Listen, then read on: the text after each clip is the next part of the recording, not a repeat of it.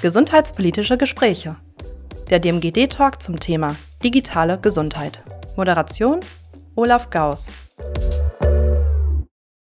Ja, herzlich willkommen bei den gesundheitspolitischen Gesprächen hier an der Universität Siegen in der Lebenswissenschaftlichen Fakultät. Heute bei uns zu Gast Professor Dr. Matusiewicz. Herzlich willkommen. Wir haben heute ein hochinteressantes Thema, das uns so ein bisschen im Schwerpunkt in die Welt der Ökonomie, Gesundheitsökonomie, auch der Unternehmen entführen wird. Bevor wir einsteigen, ganz kurz zu Ihnen. Sie sind Professor für Medizinmanagement an der FOM, mhm. ähm, was wahrscheinlich die größte Privathochschule in Deutschland äh, ist und verantworten dort seit 2015 als Dekan den Hochschulbereich Gesundheit und Soziales. Und das tun Sie ganz konkret, indem Sie als Direktor das Forschungsinstitut für Gesundheit und Soziales leiten. Ähm, in diesem Zusammenhang sind Sie äh, vor Ihrer Professur mehrere Jahre bei Herrn Professor Wasem als wissenschaftlicher Mitarbeiter gewesen, haben sich dort sozusagen auch das gesundheitsökonomische Rüstzeug erworben, und zwar nicht nur passiv, sondern auch sehr aktiv dass sie dann auch ähm, in äh, tatsächliche Unternehmen einbringen, sowohl Unternehmensvorbereitung im Entrepreneurship-Bereich als auch selbst mit Unternehmenserfahrung. Sie sind im Grunde genommen ein Multifounder, also das, was in der Szene gerne auch ein Serial Entrepreneur genannt mhm. wird und unterstützen auch als Business Angels technologiegetriebene Startups im Gesundheitswesen. Und jetzt wird sich nachher der ein oder andere oder die ein oder andere fragen, ja, was hat das denn bitteschön mit Gesundheit zu tun? Und das wird uns in den Bereich von Digital Health bewegen. Und dort werden wir sehen, ja, diese Gesundheitsszene hat sich in den vergangenen Jahren, ohne dass wir das als Patientin oder Patienten vielleicht so gemerkt haben, geradezu dramatisch verändert. Und wie diese Veränderungen tatsächlich zustande gekommen sind, das beobachten Sie auch aus Ihren Rollen heraus und zu diesen Rollen gehört auch, dass sie es nicht nur für sich behalten, sondern auch darüber veröffentlichen, schreiben, sprechen. Mhm. Und äh, das haben sie jüngst getan mit einem äh, Buch, das gerade jetzt mhm. sozusagen vom Band läuft und auch jetzt zu erwerben ist. Äh, das ist, ähm, beschäftigt sich vor allem mit Plattformen und Tech-Giganten. Mhm. Und das ist auch der Titel in dem es ihnen gelungen ist, ich glaube, über 70 mhm. Autorinnen und Autoren zu versammeln, um sich mit verschiedenen Aspekten dieser Thematik zu beschäftigen. Eingebettet immer in die grundsätzliche Fragestellung von Gesundheitsökonomie. Die treibende Frage dahinter ist die digitale Transformation des Gesundheitswesens. Und da würde ich ganz gerne ansetzen, weil das in Deutschland ein immer noch umstrittenes Thema ist. Was treibt Sie an, trotz alledem der Schwierigkeit auch dieses Themas, dort sich weiterhin zu engagieren und es auch so treibend fort, fortzusetzen. Mhm. Ja, erstmal vielen Dank für die Einführung. Das haben Sie schon mal sehr gut zusammengefasst alles. Das ist ein hochkomplexes Feld, wenn man das ja auch so hört. Das, also man, das fängt damit an, was ist Gesundheitsökonomie, was ist Gesundheitsmanagement, was ist Entrepreneurship im Gesundheitswesen. Das ist auch nicht alles das Gleiche. Ne? Das, das heißt, die Gesundheitsökonomie ist ja mehr die Evaluation von Nutzen, Aufwand, Kosten und so weiter. Also geht um Medikamentenforschung und so weiter, ähm, um, um Lebensqualität. Das sind so klassische Themen. Dann kommt jetzt dieses Unternehmertum dazu. Da geht es um mehr um Geschäftsmodelle. Da geht es mehr ums Gesundheitsmanagement bei etablierten Akteuren, aber auch neuen oder eben kleinen mittelständischen Unternehmen. Und das zusammenzubringen, das ist eben sehr spannend. Und die Gesundheitsökonomie ist ja selbst eine kleine Pflanze. Die gibt es ja erst irgendwie so 30 Jahre ungefähr in Deutschland. Von daher weitet sich ja, reift dieses Feld ja noch aus und dazu kommen jetzt diese neuen Felder. Ne, weil Unternehmertum im Gesundheitswesen ist auch relativ neu, weil wir kennen, Gesundheitswesen ist eine Staatsmedizin in Deutschland, wenn man ja sich das mal anschaut, so ordnungspolitisch. Ne? Das ist SGB, Sozialgesetzbuch und Krankenkassen, öffentliche Körperschaften und so weiter. Und dann so ein bisschen Wettbewerb am Rande, ne, aus Marketinggründen. Und jetzt ändert sich das ziemlich durch Tech-Giganten und so weiter. Stellt sich die Frage, ob das ganze Feld anderen Unternehmen überlassen wird, wenn wir da nicht nachkommen. Und das ist ein sehr spannendes Feld, wo ich mich da bewege zwischen digitale Transformation, Ökonomie und ähm, letztlich vielen weiteren Feldern, die sich drumherum ähm, aufmachen. Und das wirft so ein bisschen die alte Struktur durcheinander. Da ist natürlich sehr viel Lobbyismus, Verbände und so weiter, die das nicht so gut finden. Andere wiederum sehen Geschäftsmodelle und eine Chance, in den Markt zu kommen. Und nochmal zurück zu Ihrer Eingangsfrage, warum Gesundheit? Ich glaube, es gibt keine andere Branche, wo der Impact der Digitalisierung größer ist als im Gesundheitswesen. Das liegt zum einen daran, dass diese Branche rückständiger ist, was Technologie angeht, im Gegensatz zu E-Commerce, Automotive, anderen Branchen. Und zum anderen, es gibt nichts Wichtigeres als das Gut Gesundheit. Wir haben jetzt gesehen durch die Polykrisen, durch Corona und so weiter, dass das alle Branchen tangiert. Und mich als Mensch ja sowieso, wenn meine Gesundheit sozusagen nicht mehr funktioniert, kann ich nicht mehr vernünftig arbeiten gehen, kann ich nicht mehr privat das Vergnügen haben. Also es leidet mein ganzes Leben, alle, alle Handlungsfelder. Und deshalb ist Gesundheit so der, der Nenner. Und ähm, deswegen macht das durchaus Sinn. Und wenn man da einmal Blut geleckt hat und sich in dieser Branche mit den Themen beschäftigt, ich möchte keine Möbel mehr verkaufen, keine Autos mehr verkaufen. Das macht für mich weniger Sinn, weil der Purpose, der eigene Drang, dieses Thema voranzutreiben, ist dort am größten für mich. Mhm.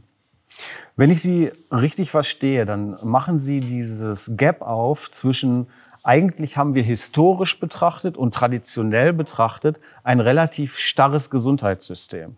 Was ist der Vorteil? Es funktioniert gut. Die Routinen, die wir haben, haben sich eingespielt seit Bismarck. Ja, so. Und ähm, wenn wir dieses Gesundheitssystem aber nicht innovieren, dann sehen wir uns plötzlich vor der Herausforderung, was tun wir denn jetzt mit diesem eigentlich früher mal gut funktionierenden und vielleicht auch etwas starren Gesundheitssystem, wenn die von Ihnen äh, so beschriebenen Tech-Giganten uns plötzlich unter Druck setzen. Mhm. Und zwar unter einen Wettbewerbsdruck setzen. Mhm. Und dann heißt das auch, wenn wir diesen Wettbewerb nicht positiv aufgreifen können in Deutschland, in unseren Nachbarländern, in Europa. Wo kommt der denn dann her? Also, wenn wir so eine Plattformentwicklung haben, die etwa sagt, Kommunikationen im Gesundheitswesen werden wir digital über geschützte Räume auf Plattformen mhm. absteuern. Dann stellt sich für uns die Frage, können wir da mitmachen? Mhm. Warum sollten wir mitmachen? Und wenn wir es nicht tun, stellen wir plötzlich fest, wir innovieren unsere Kommunikation nicht, aber die Innovation von Kommunikation hat plötzlich Wettbewerbsvorteile. Mhm. Wie kommen wir denn da raus? Mhm. Also erstmal möchte ich, möchte ich Ihnen widersprechen. Ich mache nämlich Gesundheitssystemforschung auch seit Jahren. Also ich vergleiche Gesundheitssysteme jedes Jahr in der RWTH. Und da stellt man schon fest, dass wir nicht so gut sind manchmal, wie wir es vielleicht glauben. Weil dieser Mythos sagt, eines der besten Gesundheitssysteme weltweit. Das mag in Teilen stimmen, aber in großen Teilen eben nicht, weil wir haben heute und die letzten Jahre Schnittstellenprobleme, Mehrfachbehandlung, Qualität spielt gar keine Rolle in der Vergütung. Also ich könnte Ihnen jetzt eine ganze Liste aus einer Folie von mir vorlesen, was alles nicht funktioniert. Lange Wartezeiten bei Kindern in der Psychotherapie ein Jahr in Deutschland. Und ähm, wir kennen die Bürokratie und die, die schlechte äh, Vergütungsstrukturen und so weiter. Also wir haben ganz viele Probleme auch. Und da könnten wir noch viel besser sein aus meiner Sicht. Und deswegen mit jedem Tag, der vergeht, wo wir diese Innovationen, Technologien nicht nutzen, ist ja nicht so, dass es dann einfach nur nichts passiert, sondern es bleiben schlimmstfalls Menschenleben auf der Strecke, weil ein Arztbrief nicht ankommt, weil Informationen nicht fließen. Wir haben noch nicht mal geschafft, eine EPA aufzubauen, E-Rezept wurde gestoppt und weiter, ganz viele Themen. Deswegen glaube ich, das ist eine Riesenchance. Und ich glaube, in dieser Branche, wo wir jetzt da unterwegs sind, können wir eben gerade nicht diesen Tech-Giganten, die schon alle im Vorgarten sind. Das ist ja jetzt nicht so, dass in den USA einer sich überlegt, wie es wäre, wenn wir in Deutschland was tun, sondern die sind alle schon da. Man muss jetzt einen, auf einer der größeren Kongresse gehen. Da sieht man die Flaggen dieser Unternehmen, ne, bei Namen Google, IBM, Meta und so weiter, die da unterwegs sind. Und deswegen ist die Frage, ich bin ja ein Freund von Co-Optition, also Kooperation und Competition in einem. Das sind nicht die Feinde, sondern die haben auch gute Ziele, weil mit vielen von denen bin ich auch gut vernetzt. Die wollen auch, nämlich konsumentengetrieben allerdings, damit Geld verdienen, was auch völlig legitim ist, weil jeder Arzt ist auch Unternehmer, jedes mhm. Krankenhaus ist ein Unternehmer. Alle wollen Geld verdienen am Ende, weil man macht eine Arbeit, man hat eine Dienstleistung, auf der anderen Seite eben kriegt man eine Vergütung dafür. Das ist was ganz Normales, auch nichts Böses. Ne? Und da, daher ist das erstmal nicht schlimm. Und da können wir, glaube ich, die können von uns lernen, also aus dem Gesundheitssystem heraus, wie das funktioniert. Faktor Mensch, Patient, nochmal besonderer Konsument etc. Und wir können von denen wiederum Prozesse, Optimierung lernen. Ich glaube, zusammen können wir sehr schnell diesen Transformationsweg gehen. Deswegen würde ich mir ja mehr wünschen, dieses Interprofessionelle äh, zwischen verschiedenen Branchen und wir wissen, Innovation kommt, wenn mehrere Branchen zusammenkommen. Ne? Und deshalb bin mhm. ich zum Beispiel nicht mehr nur in der Gesundheit unterwegs, sondern gucken wir an, was macht die Automobilindustrie, die Luftfahrt und so weiter und versuche da zumindest Prozess, auf der Prozessebene Innovation mit, mit in die Gesundheitsbranche zu bringen. Mhm. Wir wissen, dass Stichwort Automobilbranche die ähm, KI, auf die wir vielleicht später noch mal kurz zu sprechen kommen, weil die hilfreich sein kann, auch in der ähm, Arbeit äh, mit Daten auf Plattformen zur Gesundheit eine Rolle spielen könnte. Aber zunächst vielleicht noch mal, ähm, wenn wir die Plattformen und die Tech-Giganten noch mal so Revue passieren lassen, wie Sie es gesagt haben, die sind schon im Vorgarten, Stichwort. Ähm, wie würde denn unser System sich überhaupt in einen Transformationsprozess ganz konkret bewegen können. Mhm. Wie können wir da einen Anpack schaffen? Wird es, muss es politisch mhm. organisiert sein? Ja. Wer muss da eigentlich mitmachen? Ja. Und sind wir eigentlich so weit, dass eine solche Initiative angestoßen werden könnte oder sind wir da noch mhm. gar nicht? Also, wenn du mich als Ökonom fragst, habe ich eine ganz klare Antwort, nämlich Innovation kommt selten von oben, sondern von unten. Durch den Wettbewerb, durch Unternehmertum, ne, äh, in den Markt hinein. Und so wird es auch gleich hier sein. Wieso sollte es hier anders sein? Also das Problem so ein bisschen an unserer Gesundheitsversorgung, die eben sehr föderalistisch ist, die sehr politisch ist, ich nenne es Häkchenmentalität. Mhm. Das heißt, 16 Bundesländer muss jeder sein Häkchen setzen. Erst wenn Bingo ist, geht es sozusagen weiter. Und das funktioniert in dieser schnelllebigen Welt nicht mehr. Deswegen glaube ich, und das sehe ich auch draußen, dass wir durch Unternehmertum, durch Startups, durch Initiativen, die eben aus der, aus der Konsumentenbrille zum Beispiel kommen, Impulse gesetzt werden, man dann sieht, oh, die ersten Telemedizinunternehmen kommen, die Menschen nutzen Telemedizin, die sind bereit, auch selber out of pocket Geld zu zahlen. Und dann kommt das früher später ganz oben auch an. Was passiert da überhaupt? Können wir das nicht im System implementieren? Erste Krankenkassen wollen aus Wettbewerbsgründen dann Selektivverträge machen. Der anderen sehen, oh, die machen das auch, eine MeToo-Strategie, wir machen es auch. Und so robbt sich das so langsam an, verzögert. Aber ich glaube, Innovation kommt und wird auch hier im Gesundheitswesen von oben kommen. Deshalb brauchen wir dann nicht auf politische Initiativen warten, zumal wir wissen, dass unser Gesundheitsminister eine Priorität hat, die mit Corona anfängt, mit Corona aufhört. Also da erwarte ich nicht viel, trotz der Gesetze, die jetzt im März und so weiter auch kommen sollen. Ich glaube schon, dass wir da von beiden Seiten allerdings das Ganze aufmachen können. Und wie funktioniert so eine Plattform? Das ist ein Interaktionsmanager im Internet zwischen Angebot und Nachfrage. Eine Plattform, die hat eigene, keine eigenen Ressourcen, sondern vermittelt, Matchmaking. Und das kann ich sehr schnell aufbauen. Und dann ist es auch egal fast, wer das macht, die gewinnt, wo die meiste Interaktion stattfindet, wo die Menschen sagen, da kriege ich den schnellsten Termin, den kürzesten Weg, die billigste Variante, aber die qualitativ beste. Und das setzt sich sehr schnell im Internet durch Social Media getriggert durch. Und so wird das hier hundertprozentig genauso ablaufen. Wir haben jetzt schon Initiativen und so weiter. Und die Frage ist nur, wer wird das Amazon des Gesundheitswesens in Deutschland? Wird es einer, wird es mehrere? Aber bei Plattformen wissen wir, die Großen setzen nicht durch. Und deshalb sind die First Mover natürlich die, die den Vorteil haben. Gehen wir nochmal auf die Akteurinnen und Akteure ein. Wenn wir tatsächlich sagen, ja, wir brauchen mehr unternehmerische Initiative und wir wenden uns den Unternehmen auch durchaus zu im Sinne von, äh, wir wollen nichts verhindern, wir wollen etwas fördern. Wir möchten Innovationen sehen, um sie dann mhm. beurteilen mhm. zu können. Und wir schwenken mal die Kamera auf die Patientinnen und auf die mhm. Patienten. Mhm dann könnte ich mir vorstellen, dass damit vielleicht auch eine Befürchtung einhergehen könnte, die sagt, Ökonomisierung im Gesundheitswesen. Hm. Das könnte doch nachher bedeuten, für mich wird es immer schwieriger, an Leistungen zu kommen, weil die immer teurer werden, je mhm. mehr sich der Staat vielleicht zurückzieht, um das Ganze auszugleichen und mhm. zu nivellieren. Ist das im Gesundheitswesen, auf das wir unter dem Stichwort digitale Transformation mhm. zusteuern, ist das eine Befürchtung, die man tatsächlich mhm. haben sollte oder könnte? Oder sollten wir eher sagen, wir wagen mehr Markt? Mhm. Ja, ein guter Punkt. Also zunächst einmal, wenn Sie mich fragen, Ökonomisierung der Medizin da würden jetzt einige sagen, das ist was Böses. Ich würde sagen, das ist was Gutes. Ich habe für mich das positiv besetzt, allein der Begriff Ökonomisierung, weil das bedeutet, was bedeutet Ökonomie? Ökonomie bedeutet zweckrationale Mittelverwendung. Das heißt, der Euro, der ausgegeben wird, wird vernünftig ausgegeben. So, der wird nicht verschwendet in Bürokratie. Das ist ja eines meiner Lieblingsthemen. Also da vernünftig mit dem Geld umgehen. So, mit den Ressourcen umgehen, mit Zeit, Geld und ähm, Personal, Fachkräftemangel etc. Und Ökonomisierung der Medizin heißt, es wird besser, es wird effizienter, es wird vom, vom Look and Feel schöner, schöne Oberflächen und so weiter. Und das hilft mir als Konsument, als Patient, Angehöriger, dass ich eben mit Leistung sehr schnell konfrontiert werde, da sehr schnell durch den Dschungel mich durchmanövrieren kann und am Ende des Internet so ein bisschen mehr Transparenz, mehr Übersicht, schnellere Wege und 24-7 Ubiquität und so weiter. Deswegen finde ich, mehr Ökonomisierung ist gut, ich verstehe das Argument, dass ich hier das Thema Gerechtigkeit, ne, um mal auf so einer volkswirtschaftlichen Ebene das zu betrachten, eben durchaus habe. Nämlich die, die es leisten können, zwei Klassenmedizin und so weiter. Wir sehen bei der alten Diskussion PKV, GKV haben wir das Gleiche.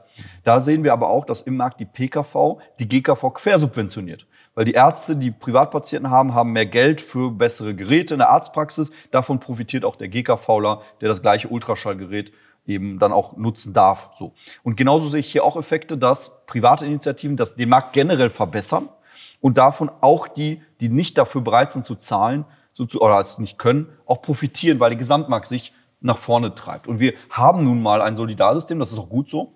Ich meine, keiner will ja das Sozialgesetzbuch abschaffen. Und das ist diese, diese SGB-Bücher, das ist ja auch ein, vielleicht sogar Marktvorteil von Deutschland. Zu anderen, ich kenne wirklich mittlerweile auch viele, die aus dem Ausland bewusst nach Deutschland gezogen sind, in einer Welt, die immer komplexer wird, wo sie eben hier ein Sicherungssystem haben. Das ist erstmal was Gutes, ein Benefit.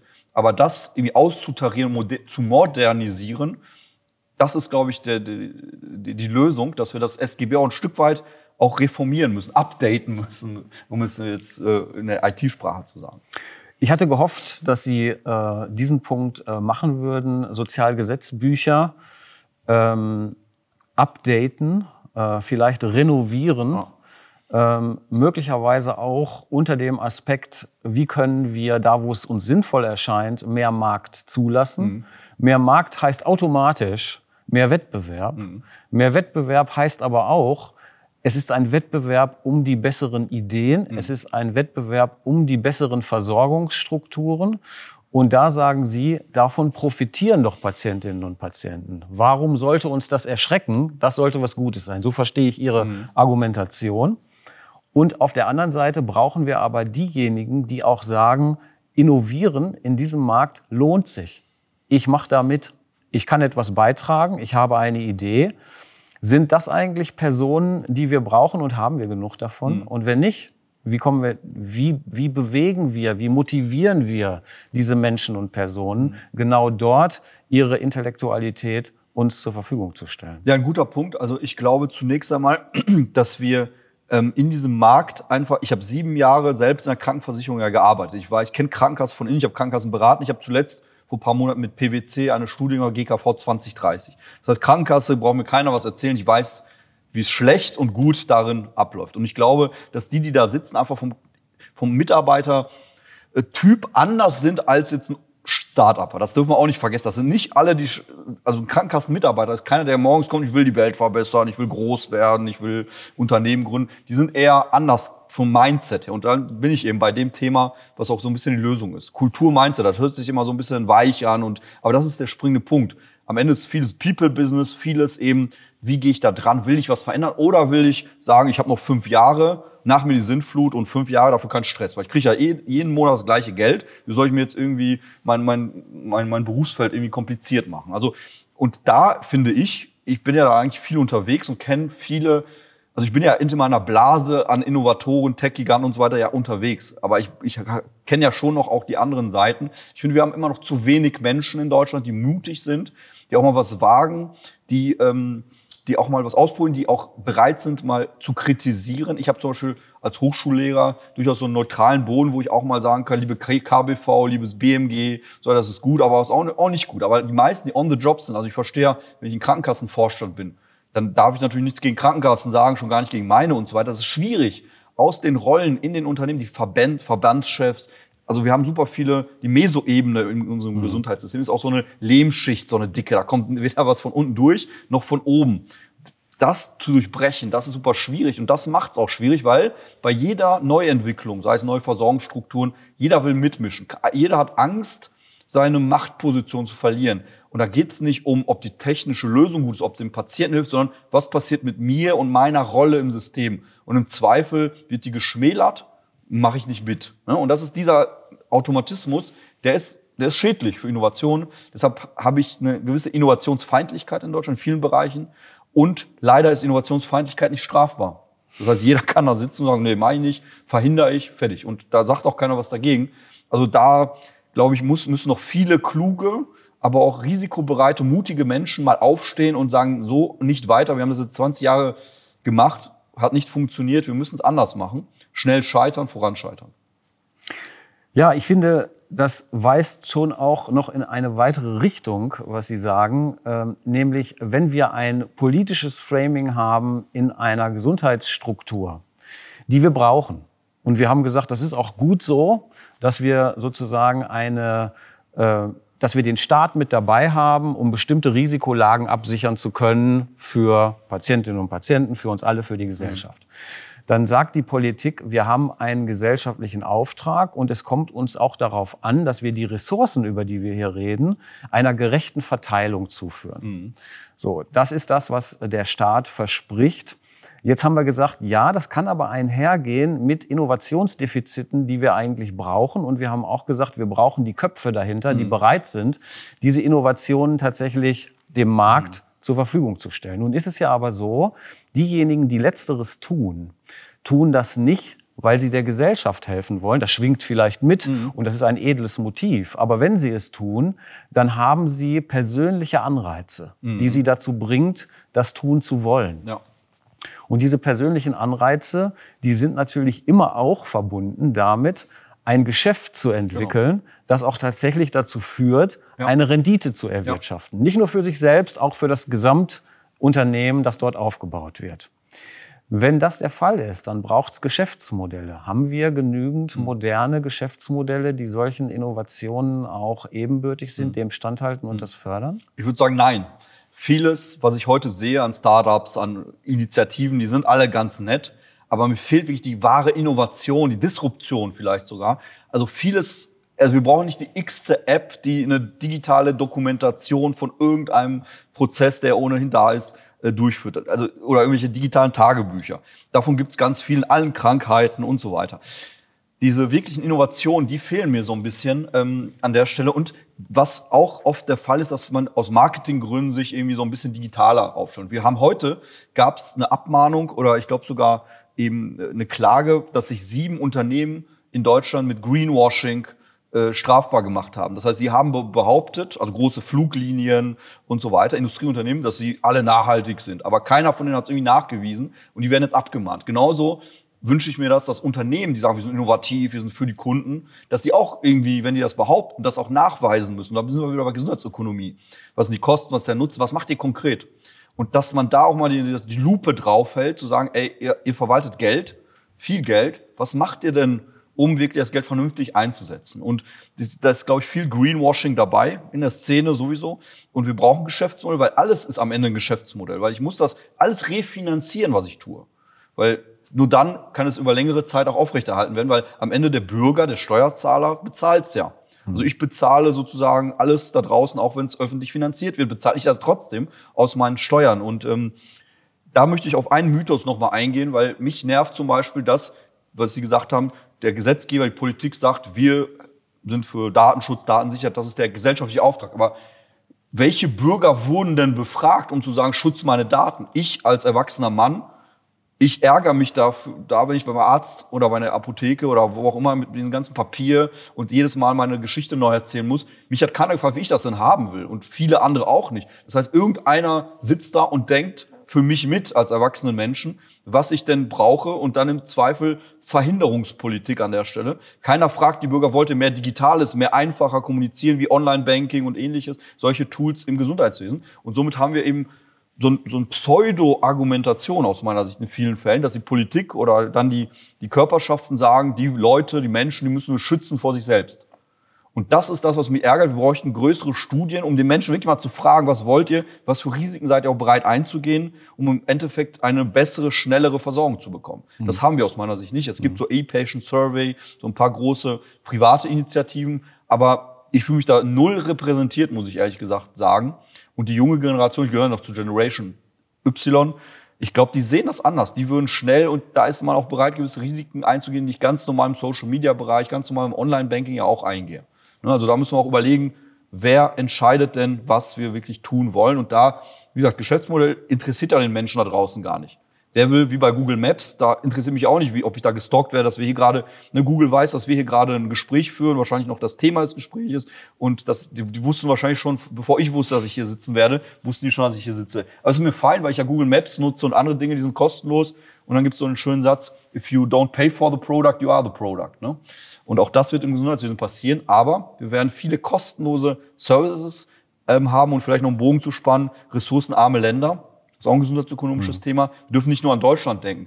In der dritten Welt, in ähm, Schwellenländern werden viele Menschen kostenlos erstmals Gesundheitsversorgung bekommen durch eine intelligente App oder Telemedizin und das mit ihren Daten bezahlen. Und das ist was Schönes. Mhm. Ja, Sie haben einen, in, wie ich finde, in Ihrer Argumentation einen interessanten Move gemacht, äh, wie man sagen könnte. Und zwar haben Sie gesagt, ähm, ja, wir brauchen die Innovationen. Ja, natürlich brauchen wir die klugen Köpfe. Ja, natürlich brauchen wir, das Ganze muss profitorientiert sein dürfen, weil wir sonst die Incentives nicht dafür haben, die Menschen zu bekommen, die solche Geschäftsmodelle mitentwickeln und dann tatsächlich auch äh, Produkte in den Markt bringen, seien es nun Dienstleistungsprodukte oder andere. Ähm, jetzt ist es aber so, dass wir auf der einen Seite sagen, ja, wir versprechen eine immer bessere, sprich immer individuellere Patientenmedizin. Mhm. Ja? Und auf der anderen Seite brauchen wir dafür aber Voraussetzungen.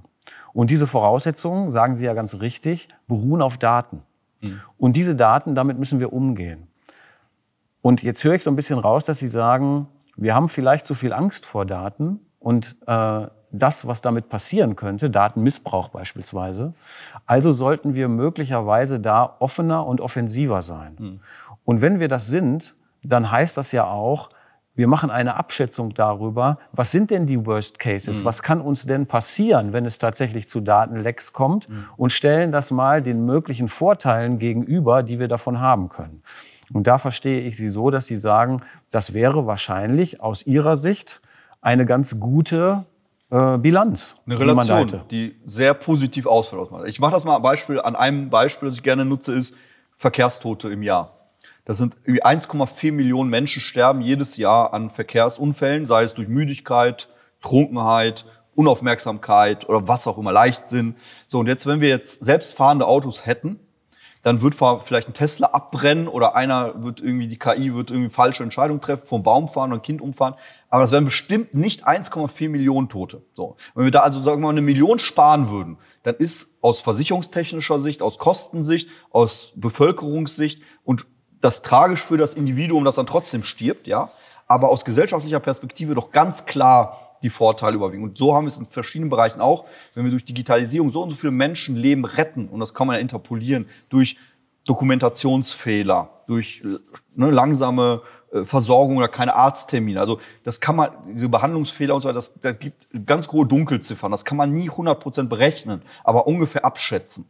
Wenn man da sehr viel spart, dann würden die paar Fälle, die durch einen Datenleck, wo einer, und das sind wirklich sehr konstruierte Fälle, wo ein Apotheker irgendeinen da irgendwie aufgrund von irgendeinem Medikament in der Presse irgendwie bloßstellt oder ein Arbeitgeber, der irgendeinen Mitarbeiter rausschmeißt, weil er irgendwie irgendeine Krankheit hat. Und selbst da glaube ich, das ist nur bei Top-Managern der Fall oder prominenten Persönlichkeiten, die da irgendwie in die Presse gelangen. Otto Normalverbraucher, da interessiert es doch keinen, ob der irgendwie einen krumm C hat. Also wir müssen das mal wirklich in Relation setzen. Was kann denn wirklich passieren? Das ist genau die Diskussion. Und diese Risiken, die sind da, die müssen wir uns einfach dran gewöhnen. Die brauchen wir nicht wegdiskutieren. Die sind da, die bleiben. Immer kann ein Geschäftsmodell pleite gehen, insolvent gehen. Daten können verkauft werden, geleakt werden, Hackerangriffe, kann alles passieren. Aber ich glaube, dass die größte Gefahr für die Bevölkerung ist, das Thema, dass ich mal irgendwie von Google oder von irgendeinem Unternehmen Werbung kriege. Weil das ist das, was die Unternehmen interessiert, Produkte verkaufen am Ende Ja. Das ist die größte Gefahr. Ja. Und die Riesenchancen sind wirklich Menschenleben retten. Und wenn man da die Waage hält, ist die Waage für mich so. Und deswegen ist das überhaupt kein, kein Thema. Und ich finde es schade, dass wir diese, diese Abwägung wirklich nicht machen und immer wieder über Risiken, Herausforderungen sprechen und die andere Seite sehr wenig beleuchtet wird. Mhm. Ja, der, unser ärgster Feind heute hier, wie ich persönlich finde, ist die Zeit, gegen die wir anlaufen. Ähm, darum äh, eine Frage, die ich gerne noch mitnehmen wollen würde oder stellen würde. Ähm, wenn wir über Change-Prozesse geredet hm. haben, mhm. fassen wir das mal darunter zusammen. Und Sie hätten die Möglichkeit, tatsächlich etwas wirkungsvoll zu verändern, jetzt und hier. Was würden Sie als erstes tun? Also zunächst einmal muss ich sagen, dieses ganze Change-Thema und Change-Management, das hört sich erstmal so auch ubiquär an. Aber die meisten Akteure im Gesundheitswesen, die ich kenne, die können kein Change Management. Die haben nie gelernt, was Change Management ist. Und eben das ist auch ein Problem, nämlich da fehlt es Mitarbeiter, Know-how und so weiter. Weil ich kann das tollste Projekt zum Beispiel in einer großen Klinik machen. Wenn die Mitarbeiter darunter das nicht wollen, können, dann versackt das so. Wenn ich jetzt sozusagen was machen könnte, also ich fördere gerne Unternehmen und baue die mit auf als Beirat, als Aufsichtsrat und so weiter. Ich brauche erstmal viel Geld, weil ich glaube, die Initiativen, die wir vorhaben, das müssen große Dinge sein. Es reicht dann nicht, kleine Stellschrauben im System zu drehen, hier mal ein paar Graphen weniger da. Es müssen größere, dann sind wir wieder ein Thema, Plattformen aufgebaut werden, wo vieles vermatcht wird. Und dann brauche ich auch nicht über die x-te Lasche im Praxisverwaltungssystem in der Arztpraxis sprechen, sondern ein komplett neues Cloud-basiertes System für alle Arztpraxen. Ein SAP im Gesundheitssystem, was auch immer. So, auf der Ebene denke ich. Und da braucht es viel Geld, weil das funktioniert nun mal über Finanzierung.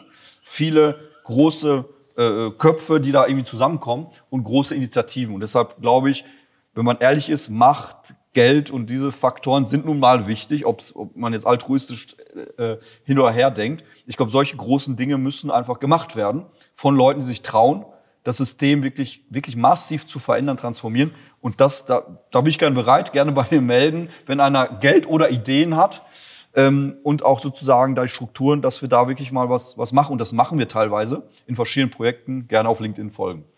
Wunderbar. Herr Professor Matusiewicz, ich bedanke mich ganz herzlich für das Gespräch, dass Sie heute da waren. Ich glaube, wir haben wirklich den Finger in einige Wunden gelegt, an denen wir dann tatsächlich noch uns etwas abarbeiten müssen. Danke für die Herzlichen Einladung. Dank. Danke.